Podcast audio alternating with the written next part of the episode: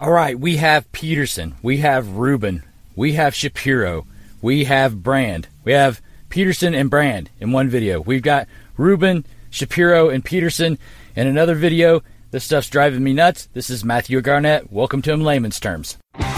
burn away all that cannot be reborn. But bloody hell, mate, in the actual language, all he bangs on about is kindness, kindness, love, love, kindness, kindness, love, love. Not in. Revelation. Hmm? Not in Revelation.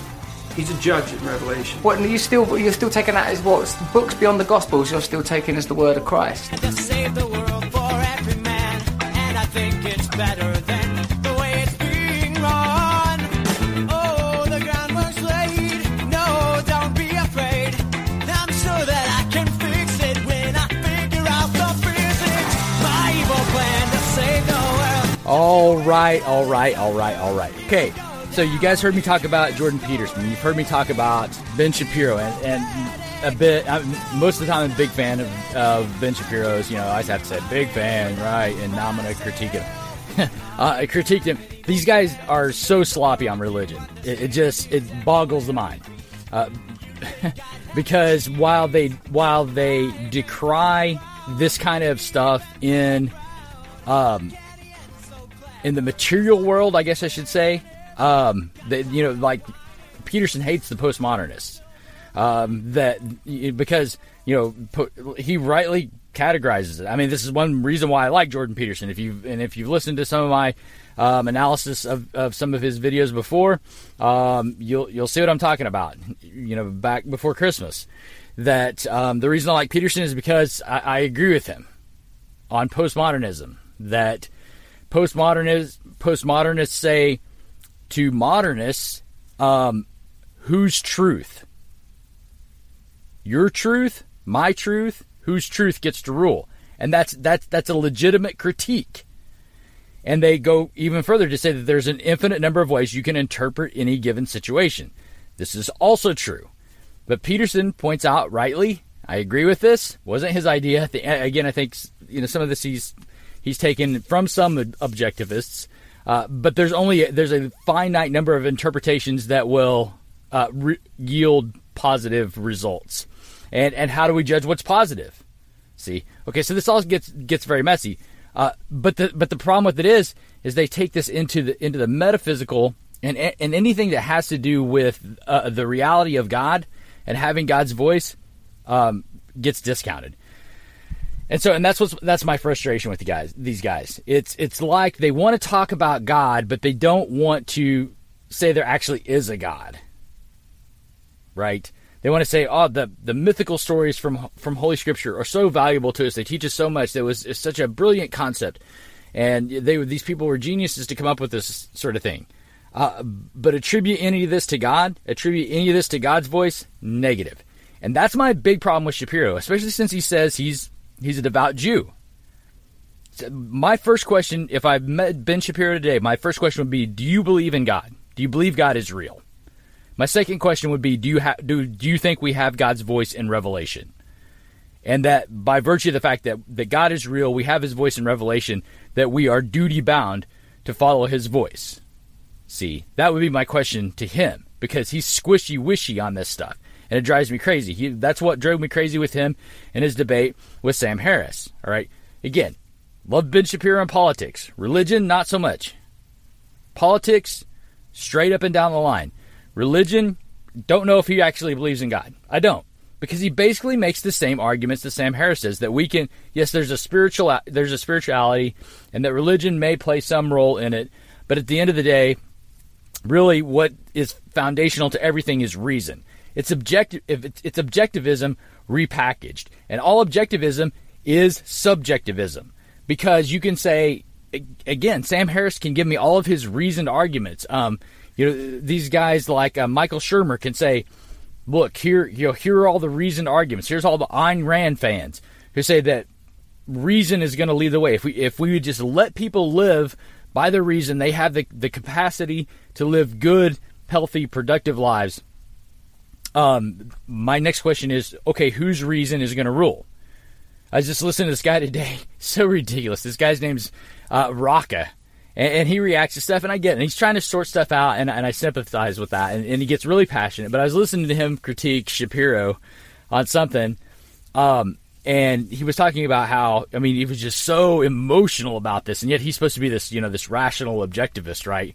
Um, and so the thing of it is, what, what a lot of these uh, objectivists end up sounding like are um, are anarchists. In other words, we don't need any government, we don't need any rules. Man can rule himself; he can reason his way through it. If we would just trust man with the responsibility, they could we could make it. So anyway, we're going to get into all that today. But before we do, got to remind you about the Kenya Well Project. Some exciting things happening there. Uh, many of you have given, uh, but you many of you are giving very slowly. Christmas time is over. You, you should have the credit cards kind of start get paid off. If not, go ahead and take care of that. Uh, but but fifty dollars. We just need fifty dollars from from everybody who listens to the podcast, who's benefited from the podcast over the several years we've been doing it. We're going to send it to Kenya. We're going to build a well, state of the art well, a well that will help this this community really uh, break into in- industrialization. I'm really excited. I- I've got some videos of the guys from Kenyan Christian Arts um, carving the, in layman's terms, logo and the. Uh, they carved a mug for me. They're sending me. It's it's amazing, and I can't wait to show it to you guys. And I'll, I'll, I'll put some videos up on my website about it. But please give to that. I, if you're if you're waiting, if you know you're going to give and you're just waiting, hey, we're going to give, just hang out. That's fine.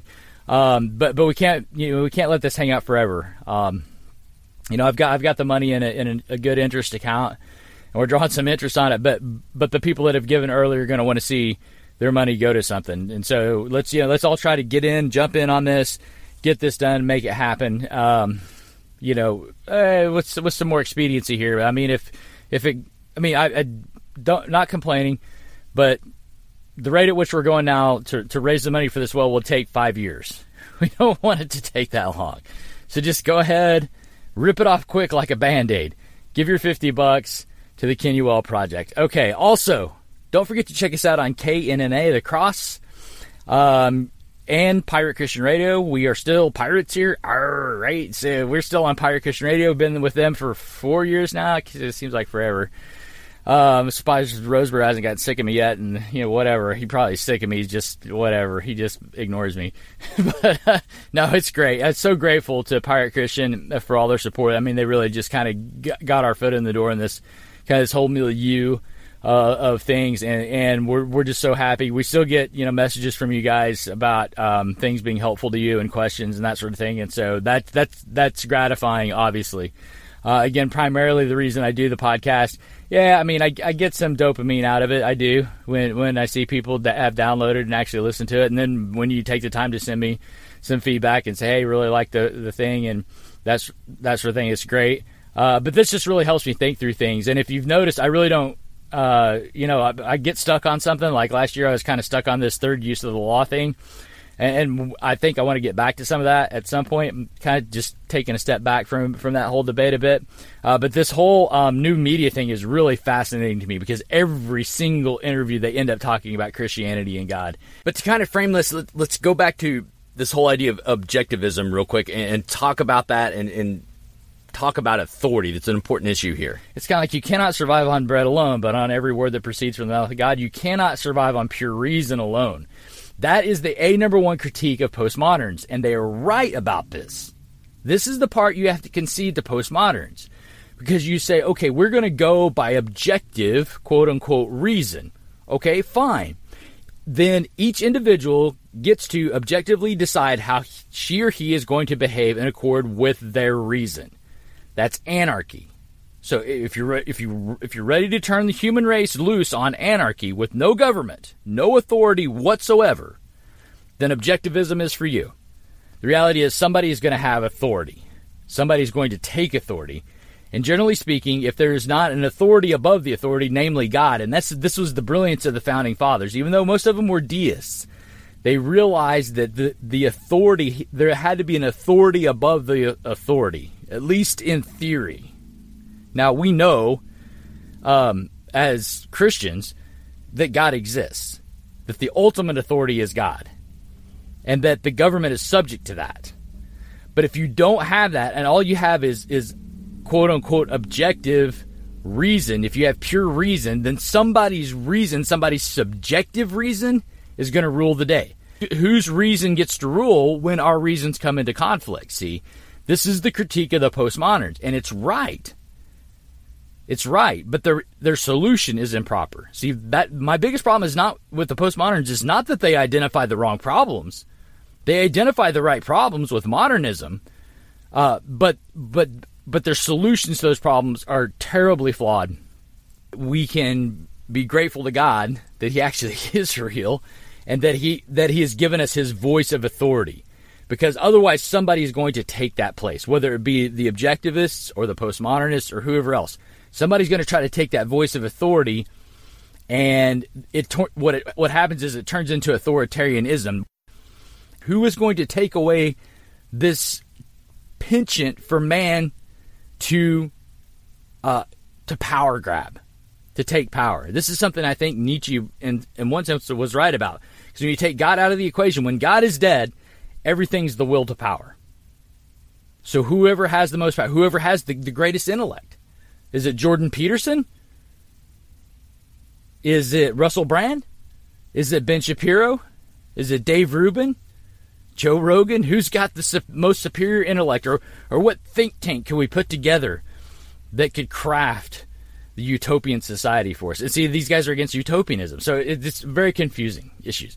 Um, what I'm trying to say is that objectivism at the end of the day, at the end of the day is sub, is subjective because you cannot. A, uh, an objectivist might say we should have values, and my question to them would be, okay, what values should we have? And they would enumerate these values, and I would say, oh, okay. They might say we should. Um, we let's just take one that we've been picking on a little bit here lately. We should we should uh, uh, uh, embrace and affirm homosexual marriage. And I would go, wait a minute, uh, I've got a value over here that says, no, we should not embrace this for these reasons. And you've got your reasons, and I've got my reasons. So who gets to decide? Whoever can make, whoever can be the best sophist. If you're not familiar with that term, sophistry is a, is an old form of, of philosophy where you tried to argue the other side, even though you didn't really believe what you're arguing was the truth. You tried to take something false and argue so convincingly that you can make something false sound true. Is that who's going to rule the day? The best sophist? Because Jordan Peterson is a silver tongued devil. So is Ben Shapiro. All these guys are. Is that what's going to ultimately rule us? Whoever can articulate their position the best? That doesn't sound like a very sound way to, to, to approach things. Um, so, so the bottom line is it's this authority thing, and this is something they that I never see them get down to, because objectivism becomes subjectivism. And that's exactly what the postmoderns point out. No, they're saying, look, you guys aren't being objective. You're taking this is this is what you know when you hear somebody with a with a that's what I would call a hard postmodern say to a a white uh, Christian male, well, I don't accept your white Christian male privilege. That's exactly what they're saying. They're saying I don't accept your reason. That's your reason. I've got my reason, and that's how things are. Why should your reason rule over my reason? And their objection is completely valid. Nobody, how can you claim authority over someone? Because of reason? Who says reason gets to rule? Now, when we turn to God in Holy Scripture, we see that reason does rule. We start with Scripture, we use reason to understand Scripture, and then we let our emotions respond to that. All right? We don't let our emotions rule. We don't let our reason rule. Emotions are what the postmoderns lead with. Um, reason are what the objective, objectivists or the modernists lead with. Um, and both uh, emotion and reason are both subjective if that's your foundational level. Let's get into this a bit and I'll show you what I'm talking about. We're going to take snippets here, snippets there from both interviews and, and try to make sense of this as best we can. Here we go.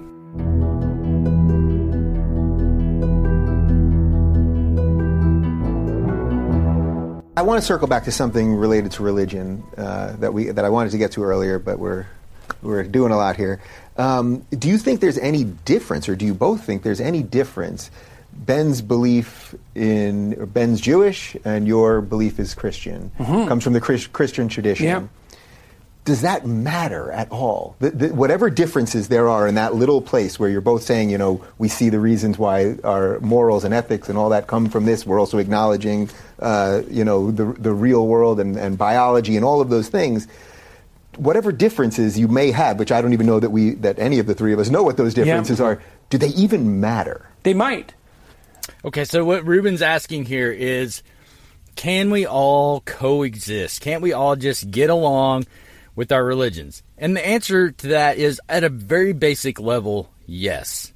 It is good that for the most part save a couple of fanatic fanatical religious uh, you know major there's one major world religion that's fanatical that's Islam that tends towards fanaticism. There are also minor cults that do these things.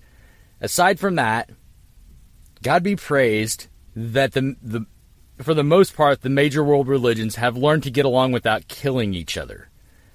When it comes to us living on this on the same planet together, I I believe Jesus is the Messiah. Ben Shapiro doesn't. I'm not going to shoot him in the face over that. So our differences in belief don't matter on that scale.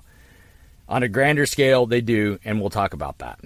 I, that would be a lovely. I, I'd love to have figure out if there if there are if there Yeah. are. Yeah, I mean, it depends. uh, For for me, it depends on the brand of religion that, that a person is is espousing. So, Yeah. So let's mean- just let's just do this with, with you Sure. two. I mean, I mean, so my, my feeling, I'm, I'm writing a book on this right now, actually. Uh, so I, I, there are certain principles that obviously undergird Christianity that are from the Judaic tradition. I mean, Yeah. that clearly the You know, it's like five. a manifestation of the prophetic tradition. yeah, exactly. I mean, it's it's it's essentially an attempt to merge.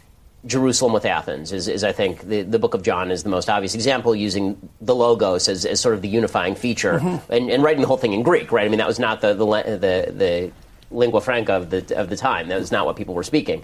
Okay, so yeah, it was actually. Oh, so now look, see this is this is the part where now Shapiro, I think, as much as he can, has studied Christianity because he understands there's different factions and sects of Christianity, just like we understand there's different factions and sects of Judaism, which I don't completely understand and wouldn't pretend to try to explain to him. So, um, for him to not understand that there were actually a couple of kinds of Greek being spoken uh, around the time of uh, of our Lord, that would be Common Greek, Koine, we call it Koine Greek, um, and Classical Greek, and Latin. So these sophisticants spoke Latin and maybe Classical Greek. Classical Greek was really dying out at that time, near as I can remember. Koine Greek was was um, the trade language, so it was very conceivable. This is what Bauckham argues. If you've read Jesus and the Eyewitnesses, if I if I recall, I'm pulling this off the top of my head, but I think this is correct. That with Greek as the trade language, a guy like St. Peter would have at least spoken Greek, if not been able to write it. It depends if he was on if he was the head of his fishing crew. Now it was a lowly profession to be a fishmonger, If these people weren't uneducated. The Jewish the Jewish tradition has a rich history of educating its people to read and write. So Bauckham makes a very strong argument that all the evidence points to the fact that these people knew Koine Greek, could speak it, and probably could write it. They could at least understand the, vast majority of it. The, writing the New Testament in Greek was not was not a nod to Athens. Putting the logos in John chapter one was not a nod to Greek philosophy. It was more like uh, Saint Paul when he uh, spoke to the people about this unknown God. If you remember this, they worshiped they worshipped all these gods, and they put up one. If you remember this from Acts 17, they put up one just in case there was one they forgot. And when St. Paul went to preach to them, he said, This one God that you've been looking for, the one that, that, that is the true God, let me tell you about him. He's the man who rose from the dead who claimed to be God. See, so St. Paul used things in culture to communicate Christianity to people, and that's exactly what St. John was doing. St. John knew he, he was trying to communicate to the Greeks, I believe, by using the Logos and saying, you, you guys have this idea of the Logos and philosophy uh, that comes from Heraclitus Uh, but let me tell you who the true Logos is. This is the guy that spoke the world into existence, and this guy actually came and dwelt among us. This was this was John's big thing that we felt him, we handled him, we touched him. Um, you know, after his resurrection, we you know people put put their hands in his in his wounds. You know that he was real, that the logos was not just this kind of this abstract idea that we were all trying to get our minds around, but he was he was a real person who spoke truth and in fact was God. That's what John was trying to get at. And when he wrote NRK Kai Logos, in in the beginning was the word. That definitely certainly would have gotten some Jewish ears perked up too. Wait a second. In the beginning, God. So God is so John is equating this logos to, to God incarnate. So so now we've got some really some really amazing stuff going on here. It wasn't just trying to marry Athens with Jerusalem. It just frustrates me to death that they can never actually get to yes, there is a God. Yes, we have his words. God be praised that we do because otherwise we're in for authoritarianism. See, that's the point they never get to. You'll see what I'm talking about the major distinctions in terms of, of Christianity versus Judaism are, are, the idea that, and again, it depends on your interpretation of Christianity. Early Christianity sort of suggested that history had ended with Christ. Uh, and then in later kind of iterations of Christianity that was moved beyond, right? It wasn't that history had ended, it was that Christ would come back when history had reached its logical progression. The progression of history didn't end, but original messianism was this is the Messiah, we're done, right? History's mm-hmm. over. It was a millennialist religion. Right. That's so what depends on, very few people think that now. That's right. right. So, yeah. th- so this is why I'm trying to distinguish, you know, brands of Christianity because obviously there's serious differences even in basic root level between Catholicism and Calvinism and Lutheranism, and all, all, these things have different iterations. So, you know, my very strong belief in free will and my actual building of a moral system, and Judaism is building a moral system on the notion of free will, obviously runs directly counter to, for example, Calvinism.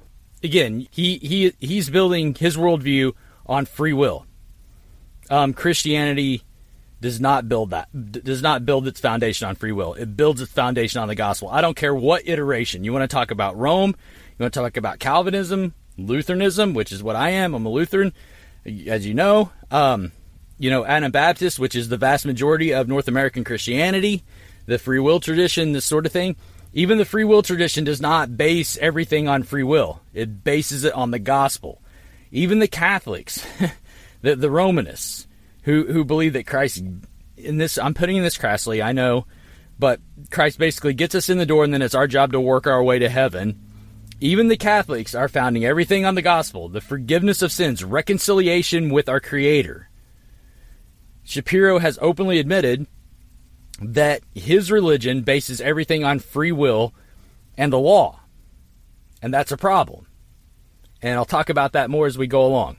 Right, Calvinism suggests that free will is is chimerical and there's no basis for it, and uh, that God grants you grace based on what He wants to do. So it depends on on the brand of Christianity, but and there again with free will, this is what frustrates me when I hear um, Harris talk about this, I was talking with my friend Nathan Rennie about this. I still can't get my mind around it. I, I don't know what I think I know more what Harris means by free will than I do Shapiro. When he says free will, what what does he mean?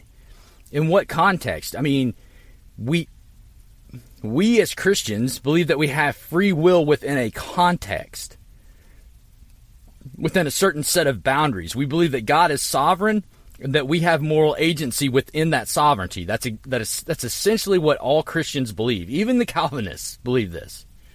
That God is sovereign over all things. He's in control of all things, but yet we we have agency. We are still responsible for our own actions. Every Christian, there is not a Christian you will run into that will tell you that they're not responsible for their own actions.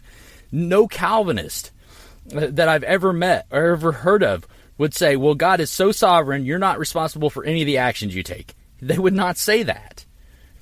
All right. So there there is agency. There's moral agency within this sovereignty of God. That's that's what we would say. Uh, so it's it's free will within boundaries. Now, what I want to know from Shapiro is where does this free will end and begin? Where is God in control? If there is a God, see, I still don't know from Shapiro if he really believes there is a God. I am 99% sure he would say yes. I believe there is a God. Um, and I'm 95, 98% sure he would say we have his voice. Okay, so so where where does our where does our free will end and His sovereignty begin, and how does that all work? And then how does that all work with? And I've heard, Shapiro talking about this many times that um, that that man is is corrupt, that he's not perfect, that he he tends towards evil, and I would guess again, I'm again speculating. Haven't heard Shapiro talk about this. That God is is perfect and His law demands perfection. And so, how do we reconcile those two things? And this is kind of the fundamental idea that we're getting at here. You see, kind of what I'm circling around. We'll get to it. know, like for example, the, the, main distinction between Christianity and Judaism that people usually make is that Christianity is a grace-based religion and Judaism is an acts-based religion. Meaning that Judaism says you sort of earn your way into heaven, right? You earn your way toward a better life, uh, and and Christianity says if you believe, right, I'm the way, the truth, and the life. If you believe, then you're good. But mm-hmm. the truth is that Christianity sort of backdoors the, the Judaic view by saying if you really do believe, then you're going to act in these particular right, ways that demonstrate right. your belief. Yeah, well, right? there's this weird paradoxical relationship between the idea of belief in Christianity, the belief that, that Christ came to save everyone from their sins, and that all you have to do is admit that and you're redeemed. Like there's symbolic truth to that that would take a long time to unpack. All right, let's see if we can bring the gospel to bear on this at long last. The the big question that lingers here is with Rubin's question is, you know, does any of this make a difference? And I think it does on that basic level. I started off the podcast talking about that. But Peterson says it might. And here's where I think it might. Two places. Shapiro says, you know, Judaism is a works based religion, Christianity is a grace based religion. Okay, I think that's more or less a fair assessment. And if this is what he means by that, that Ju- Judaism, if, if he if he thinks that man by his own volition and will is going to bring about his own salvation, um, versus what Christianity believes that that that God had to intervene in history in order to redeem mankind, um, that's a huge difference. And I think that has very practical implications. And to, and to answer Dave's original question, I think at, at, a- deeper level than, than really what I started out with, um, I would say that n- big difference between Judaism and Christianity is Christians don't believe that men can save themselves. And that's proven throughout Holy Scripture. And I think history itself has proven that when man, men have attempted to quote unquote save themselves and bring about heaven on earth or bring about utopia, it's ended in complete disaster. That's what Marxism was supposed to do. It was supposed to introduce this utopianism uh, that we could all live equally, share everything, um, you know, each give according to his ability, each take according to his need, and it would be great. And every attempt at that, at every attempt at that, ironically, has ended in complete murderous, bloody disaster. It's ironic. It's paradoxical, as as Peterson mentioned, and we're going to talk about that paradox a little bit here in a minute. It's paradoxical that you know a lot of people say that Marxism in theory is great, but in practice it, it's murderous.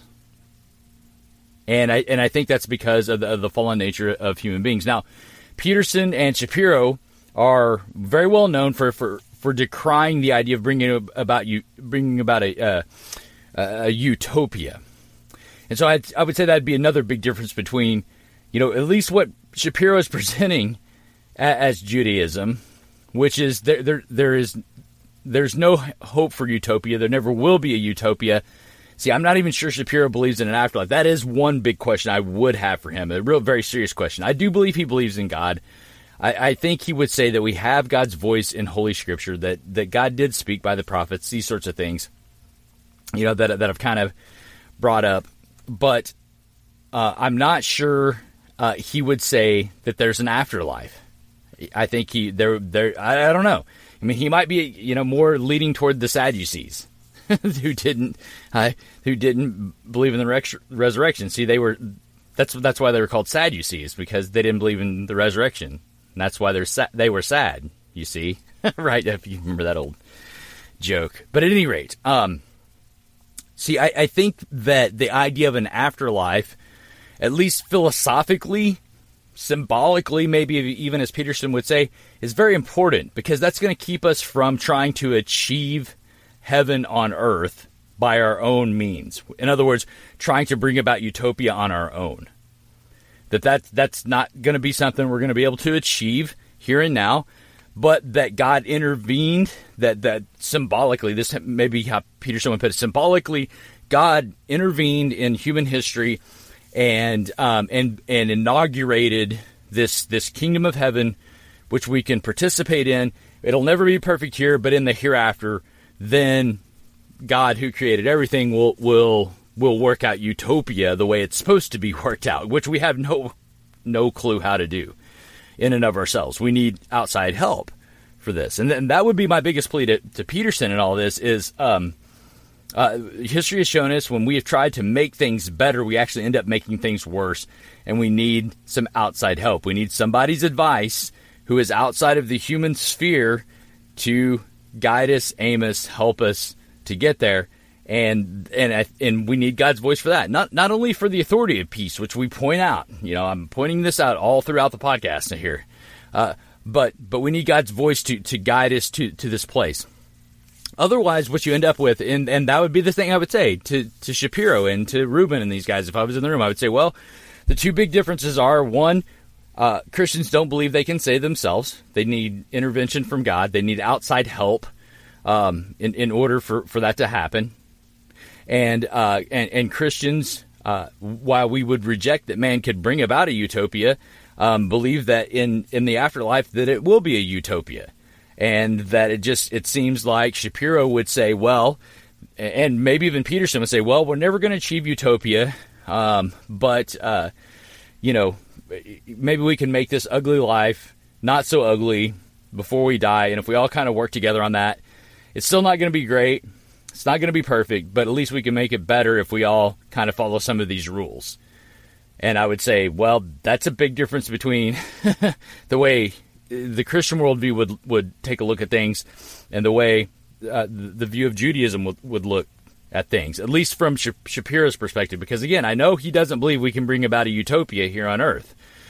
Um, he would say, well, we can do a little bit. I mean, this is kind of how the atheists approach things. You know, Shermer, if you if you've read his his latest book, Heavens on Earth, you know, it's not we're not like we're going to try to we're not going to be able to achieve a utopia, but at least in this the short time we have as these uh, finite beings, we can make the world a little bit of a better place.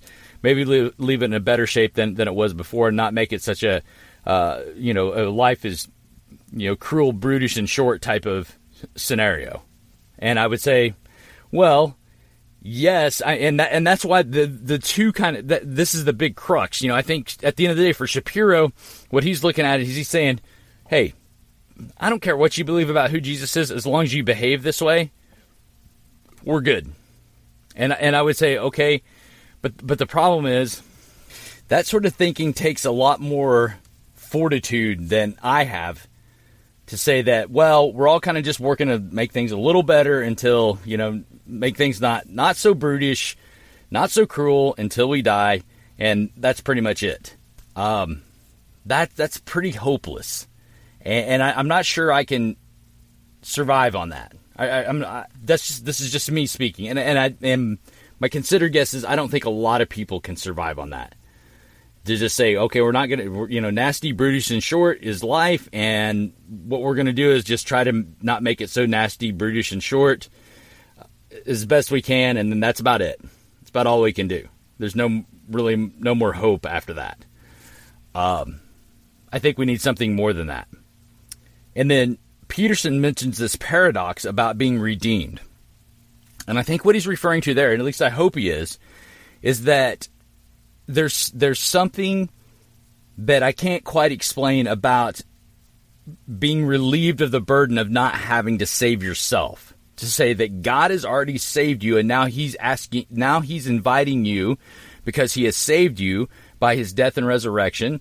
Um, you know, by his person and work, he's inviting you to participate uh, in in his kingdom. There's something that is invigorating about that. To say that I don't have to pull this off myself. I don't have to get a group of people together like a Shapiro or a Rubin or anybody else and say, "Hey, we're gonna, you know, our theme song, we're gonna come up with an evil plan to save the world, you know, and execute it, and everything's gonna be great, and it's gonna not well, may not be great, but it may not may not be so nasty, nasty, brutish, and short. Um, we don't have to do that. Christ has saved us. He has worked salvation.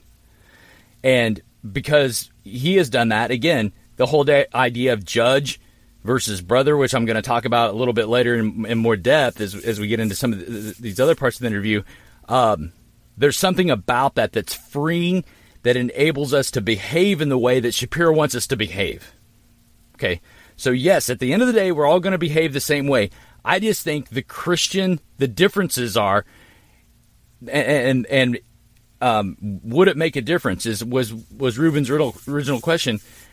Yes, absolutely, because I think the Christian worldview is more sustainable and gives people hope, um, and it's real. I think it's true. I do believe that Jesus Christ is the Messiah. See, and I think that makes all the difference.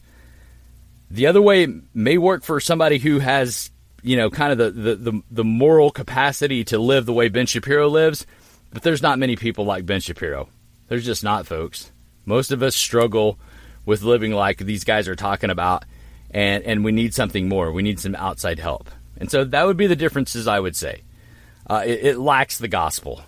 That's really what it lacks at the end of the day the forgiveness of sins, to know that we're reconciled with our Creator, that we're not at war with Him. You know, you know, things like feelings of guilt, um, all these sorts of things. You know, the idea of an afterlife, you know, already being done by somebody who knows how to create a utopia and us stopping, you know, us finally giving up that whole stupid project of trying to save ourselves.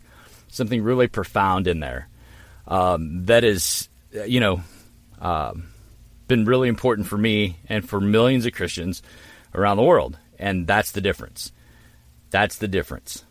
Um, it, and it does, and I think it does make a difference because I think once we stop trying to save ourselves, then we can start participating in the salvation that Jesus Christ has offered us uh, through His appearance, and, and, that's the difference. Okay, we're going to go on to some other stuff here. Let's uh, see what else we can get in. What, what the more atheistic scientist types like Sam Harris would deny essentially that there's any validity to religious dogma, although he certainly believes that there's a spiritual element to life.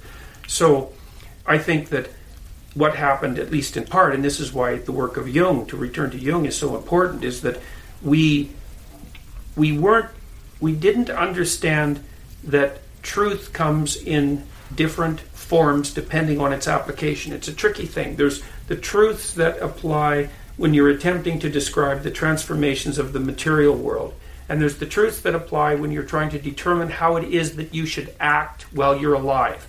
And those obviously those have to come into alignment, but they're not in alignment right now. And my sense, and this is a sense that's been um, developed at, at least in part from reading the great psychoanalysts, is that fictional accounts, metafictional accounts, even like biblical accounts, which are mythological, are stories about how it is that people should act, not stories about what the material structure of the world is.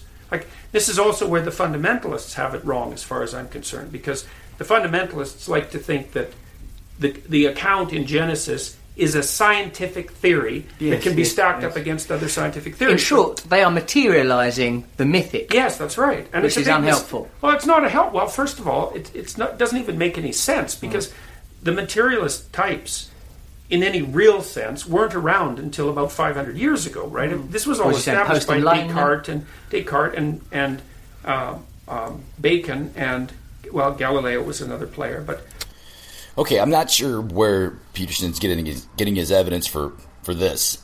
He's going to have to show me some some historical proof that the ancients, um, like Moses, were uh, completely mystics and, and not materialists. In fact, um, from my understanding of ancient history, and, I've never seen anything where um, you've got a culture that's completely mystical, which says, "Oh yeah, yeah, there's you know there's this spiritual or this mystical aspect of of reality," and then on the other hand, there's this material reality. They they didn't make that distinction, and I don't think uh, it was because it wasn't available to them intellectually. They could have they could have made that distinction. They they just assumed, assumed that the two interacted. Now, as a Christian, I, I must admit I have to confess that we when we uh, you know we've said many times here that we believe Holy Scripture has the authority.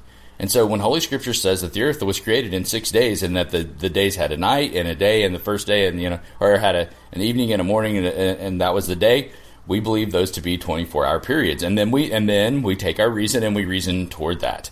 All right. And so um, even if, uh, even if Moses didn't know about science, uh, the, uh, the God who created everything would have known how these things worked, and He would have explained them in a way that would have would have made sense to the people, given their limited scientific knowledge. Okay, and so why is this important? Well, the reason it's important is because if you don't, really, we've got to get to Adam in the, in the uh, creation account. We've got to get to the first man, and not by means of evolution, because if if you it's very messy to get to Adam by means of evolution. Believe me, I've tried this. And if you can't get to Adam, you can't get to the first Adam, you can't get to the second Adam. And if the first Adam is just a metaphor or a symbol, uh, then the second Adam is a metaphor or a symbol. And that's and that's where that leads you. One area I could point out to Peterson in, in all of this is this whole notion of uh, of the creation story being kind of this signaling of you know, uh, or this encouraging to us, this symbolic idea of turning chaos into order that's I don't think that's what's going on there at all. And this is again what I, I would disagree with him in his book is that the the, the whole idea of, of of being human is taking chaos and turning it into order. I don't think human beings do that at all. In fact, I think the the evidence presents us with the fact that we take order and turn it into chaos. And and what the gospel does is by God's free gift of the gospel, by the forgiveness of sins, the fact that we've turned his ordered world into a chaotic situation. He has forgiven that sin and invited us back to participate in the order he's established. I think that's what's going on there, see. Um, and, and, there's no evidence whatsoever in the text that this is that this is signaling to us that Moses is writing to us that this is how we're to behave. That we're supposed to, you know, we've got, of course, we are made in God God's image. Being made in God's image is not. This is not what Holy Scripture teaches to uh, being made in God, God's image means. What being made in God's image means is that you know God and know His will and do it. You act in accord with how He's created the world. That's what being made in God, God's image means. It doesn't mean this idea that Peterson puts forth that we take chaos and turn it into order. Okay, and so that's why it's important. And basically, it gets back to the, the, the thing I was talking about when I was talking about the gospel. It gets back to this idea that if there's not a first Adam, there's not a second Adam, and therefore we're, we are duty bound to save ourselves. We are the ones who are going to bring about our own salvation and our own good life, even if it's not that great of a life, even if it's not going to be a utopia. Uh, we're the ones who have to take responsibility because, as Peterson says, we just don't have anything else better to do. So we might as well make the best of a bad situation and live life that way. I don't buy that. I don't think that's what's going to happen. I don't think we're going to. Most of the time, we're not going to make the best of uh, best of a bad situation. We're going to make the the worst of a worse situation, and we need outside help and intervention. And when you destroy the whole notion of the first Adam, you destroy the whole notion of a second Adam, and that's where it leaves you.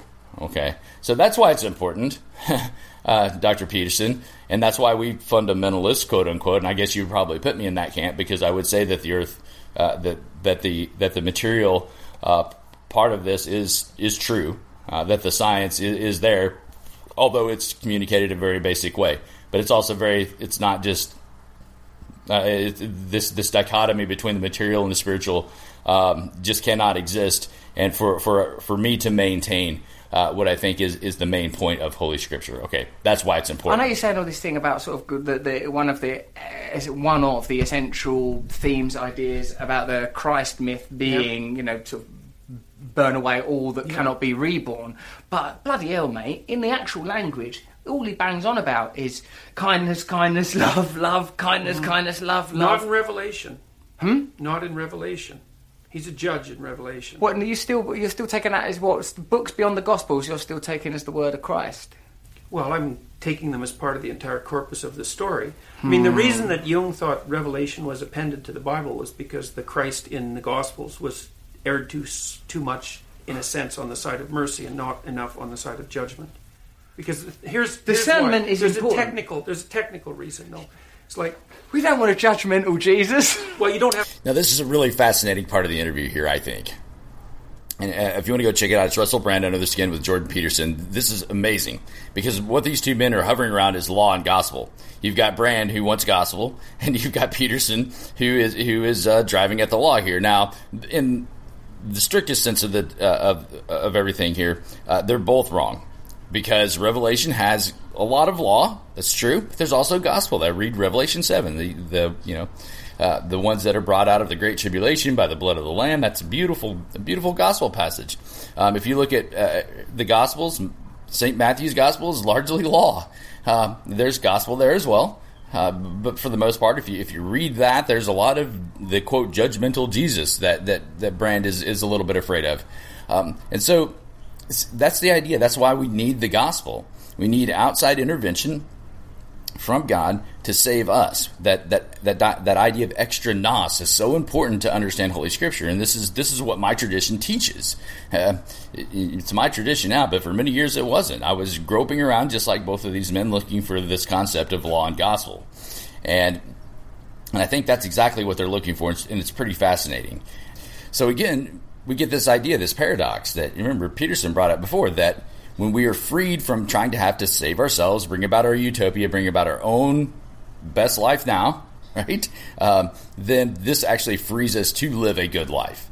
And this is foundational. And, and I can't quite explain that myself. I don't understand why the pressure of not having to pull this off on your own actually frees you to do it. I can't really explain that, but that's how it seems to be presented in Holy Scripture.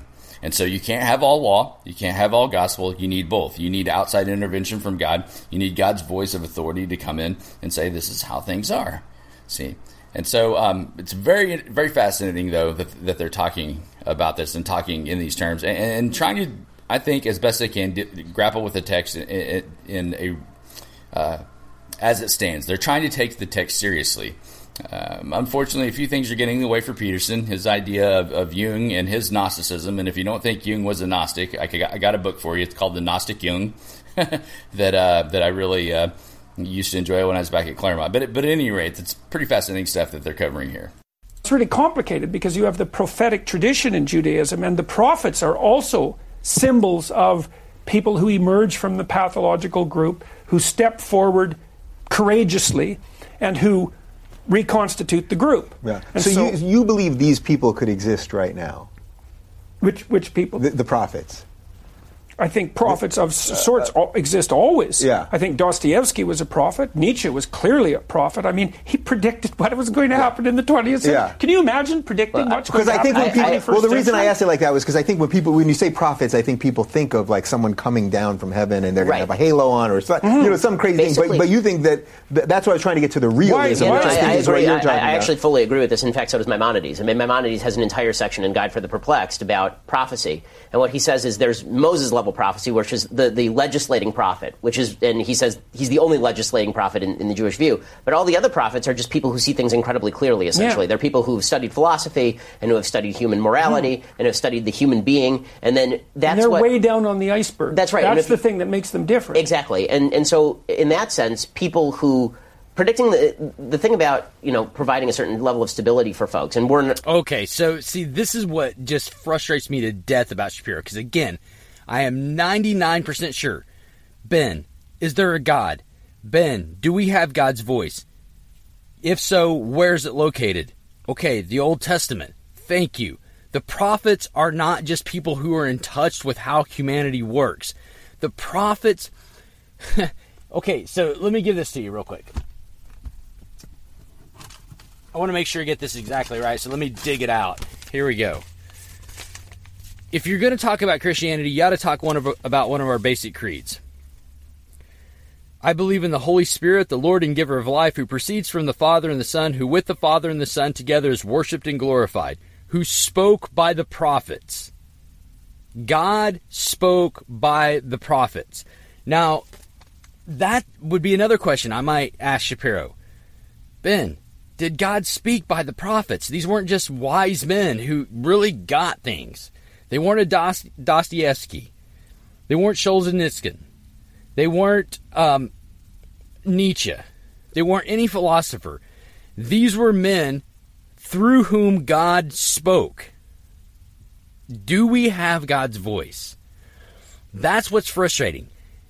You know, and and the bottom line for me in all of this is that these guys decry postmodernism. They decry leftism in a lot of ways, and they are using the exact same tactics that postmodernism uses to to crumble and crush and chop the edges off of religion. We need God's voice. Gentlemen, do we have it? Do we have that authority? Because the postmodernists talk just like you guys do about Holy Scripture. I went to the Claremont School of Theology. This is how they talked about it. And, and we need some definition here. Now, again, I am thrilled that they're talking about this, and maybe the, the, the time will come when they'll kind of come around to this and they'll start talking about it in more definitive terms. And I, I would just, I would so love to sit down with Shapiro, like I actually would get that chance, and just ask him these questions and just say, "What do you think about this, man?" And and why aren't you and and, and get and I okay again I could almost guarantee his answers, but I'm not sure he'd want to go public with it. I'm just not sure he's he's in that place yet, and that's fine. I I think maybe I mean he's I'm certain he's smarter than I am. So maybe he's he's biding his time. He's strategizing and just kind of kind of working with people where they are, and that's fine. Okay, but um, uh, but but at the same time, it's a little bit deceptive. You know, some of this needs to come a little bit cleaner. It's frustrating. It is frustrating. You want, I mean, you see him talking about this stuff, and you just want Peterson or Shapiro or even like even Brand when he was talking about uh, you know Jesus as judge versus the compassionate Jesus, you know, I mean, he's hitting on something so profound there, and you, and you, just wish they would get it. You just wish they would get it. But um, we do not, by our own reason or strength, come to God or believe in Him. Right? This is what the third article teaches us. Okay, I want to get a little bit more in here at the end of the Russell Brand thing. I think we've got some really important stuff in in these interviews, and and I've just kind of I'm venting. I'm totally venting here. I'm not doing probably as a careful analysis as maybe I'd even like to. Um, but just kind of venting my frustration with just some very basic stuff that I wish they would come out with. Authority. Do we have God's voice? Does God exist even? Okay. So um, let's let's end off with with the, uh, the the Russell Brand Jordan Peterson interview with with another really interesting piece. Was appended to the Bible was because the Christ in the Gospels was erred too too much in a sense, on the side of mercy and not enough on the side of judgment.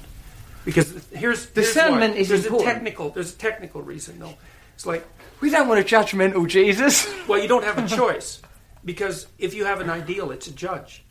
Like you have an ideal, you, and there might be an ideal that you have of you. It's simultaneously your judge because you fall short of it.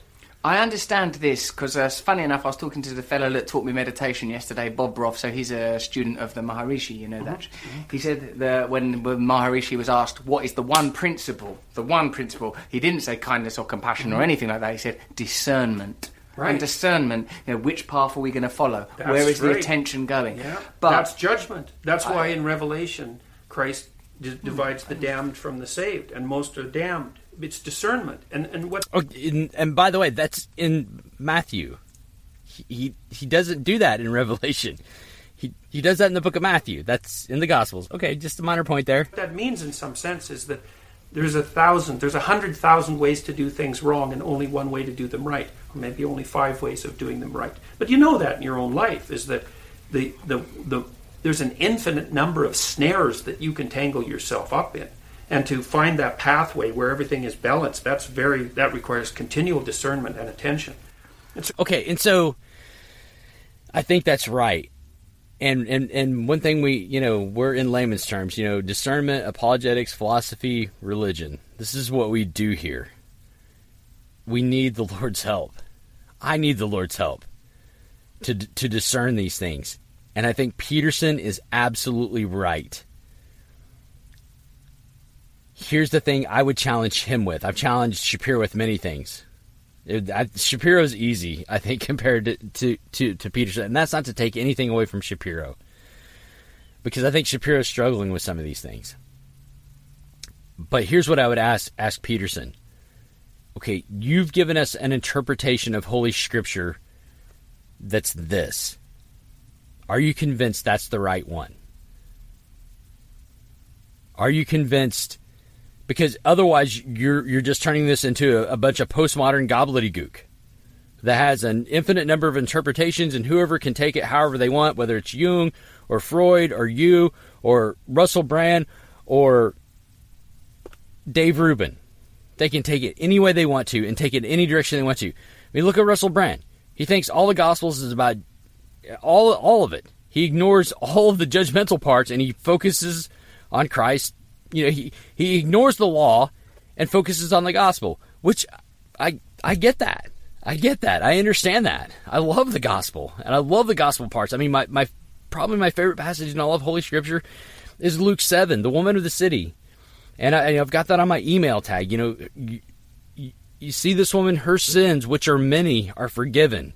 I, I, I, I love that, and that, that's what you know. Saint Luke's gospel is so beautiful to me. But but Christ is also judgmental. He, he, judgmental is not the right word. He is he is judge. You can either have him as judge or brother, as we said before. And the point being that unless you're going to turn Holy Scripture into a bunch of postmodern gobbledygook that really doesn't, you know, can only only means to you what it means to you, then it has to have a proper interpretation. And we say that only has one interpretation. St. Paul means something when he writes it. Same thing with all the gospel writers. St. Peter, St. John, the writer of Hebrews, Jude, all the Revelation writers, all the uh, New Testament writers, all the Old Testament writers. God breathed through them and wrote Holy Scripture, carrying that weight of authority. And those words mean one thing the author had a meaning behind those. And just like Peterson is so want to point out, there's an infinite number of interpretations, but there's only one that will get you to the truth.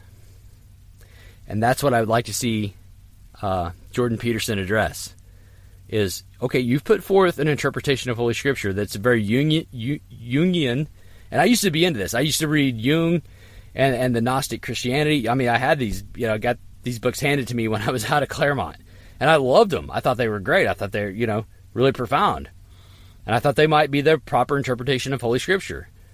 Um, come to find out, I don't think so anymore. So that's the question does Jung or whoever he's ascribing the proper interpretation of Holy Scripture is, is psychologizing Holy Scripture merely as a as a myth the proper interpretation? Or is there something more there? Chock full here this week, folks. Interesting stuff. So happy, so happy that people are so happy that people are talking about morality how to live right. I mean, that's that's a step in the right direction, isn't it? Refreshing. At any rate, got to go for this week. Three things: Kenuel Project, KNNA, Pirate Christian Radio. Check it all out on the website, laymanstermsradio.org. We'll see you next week. Hey, preacher man.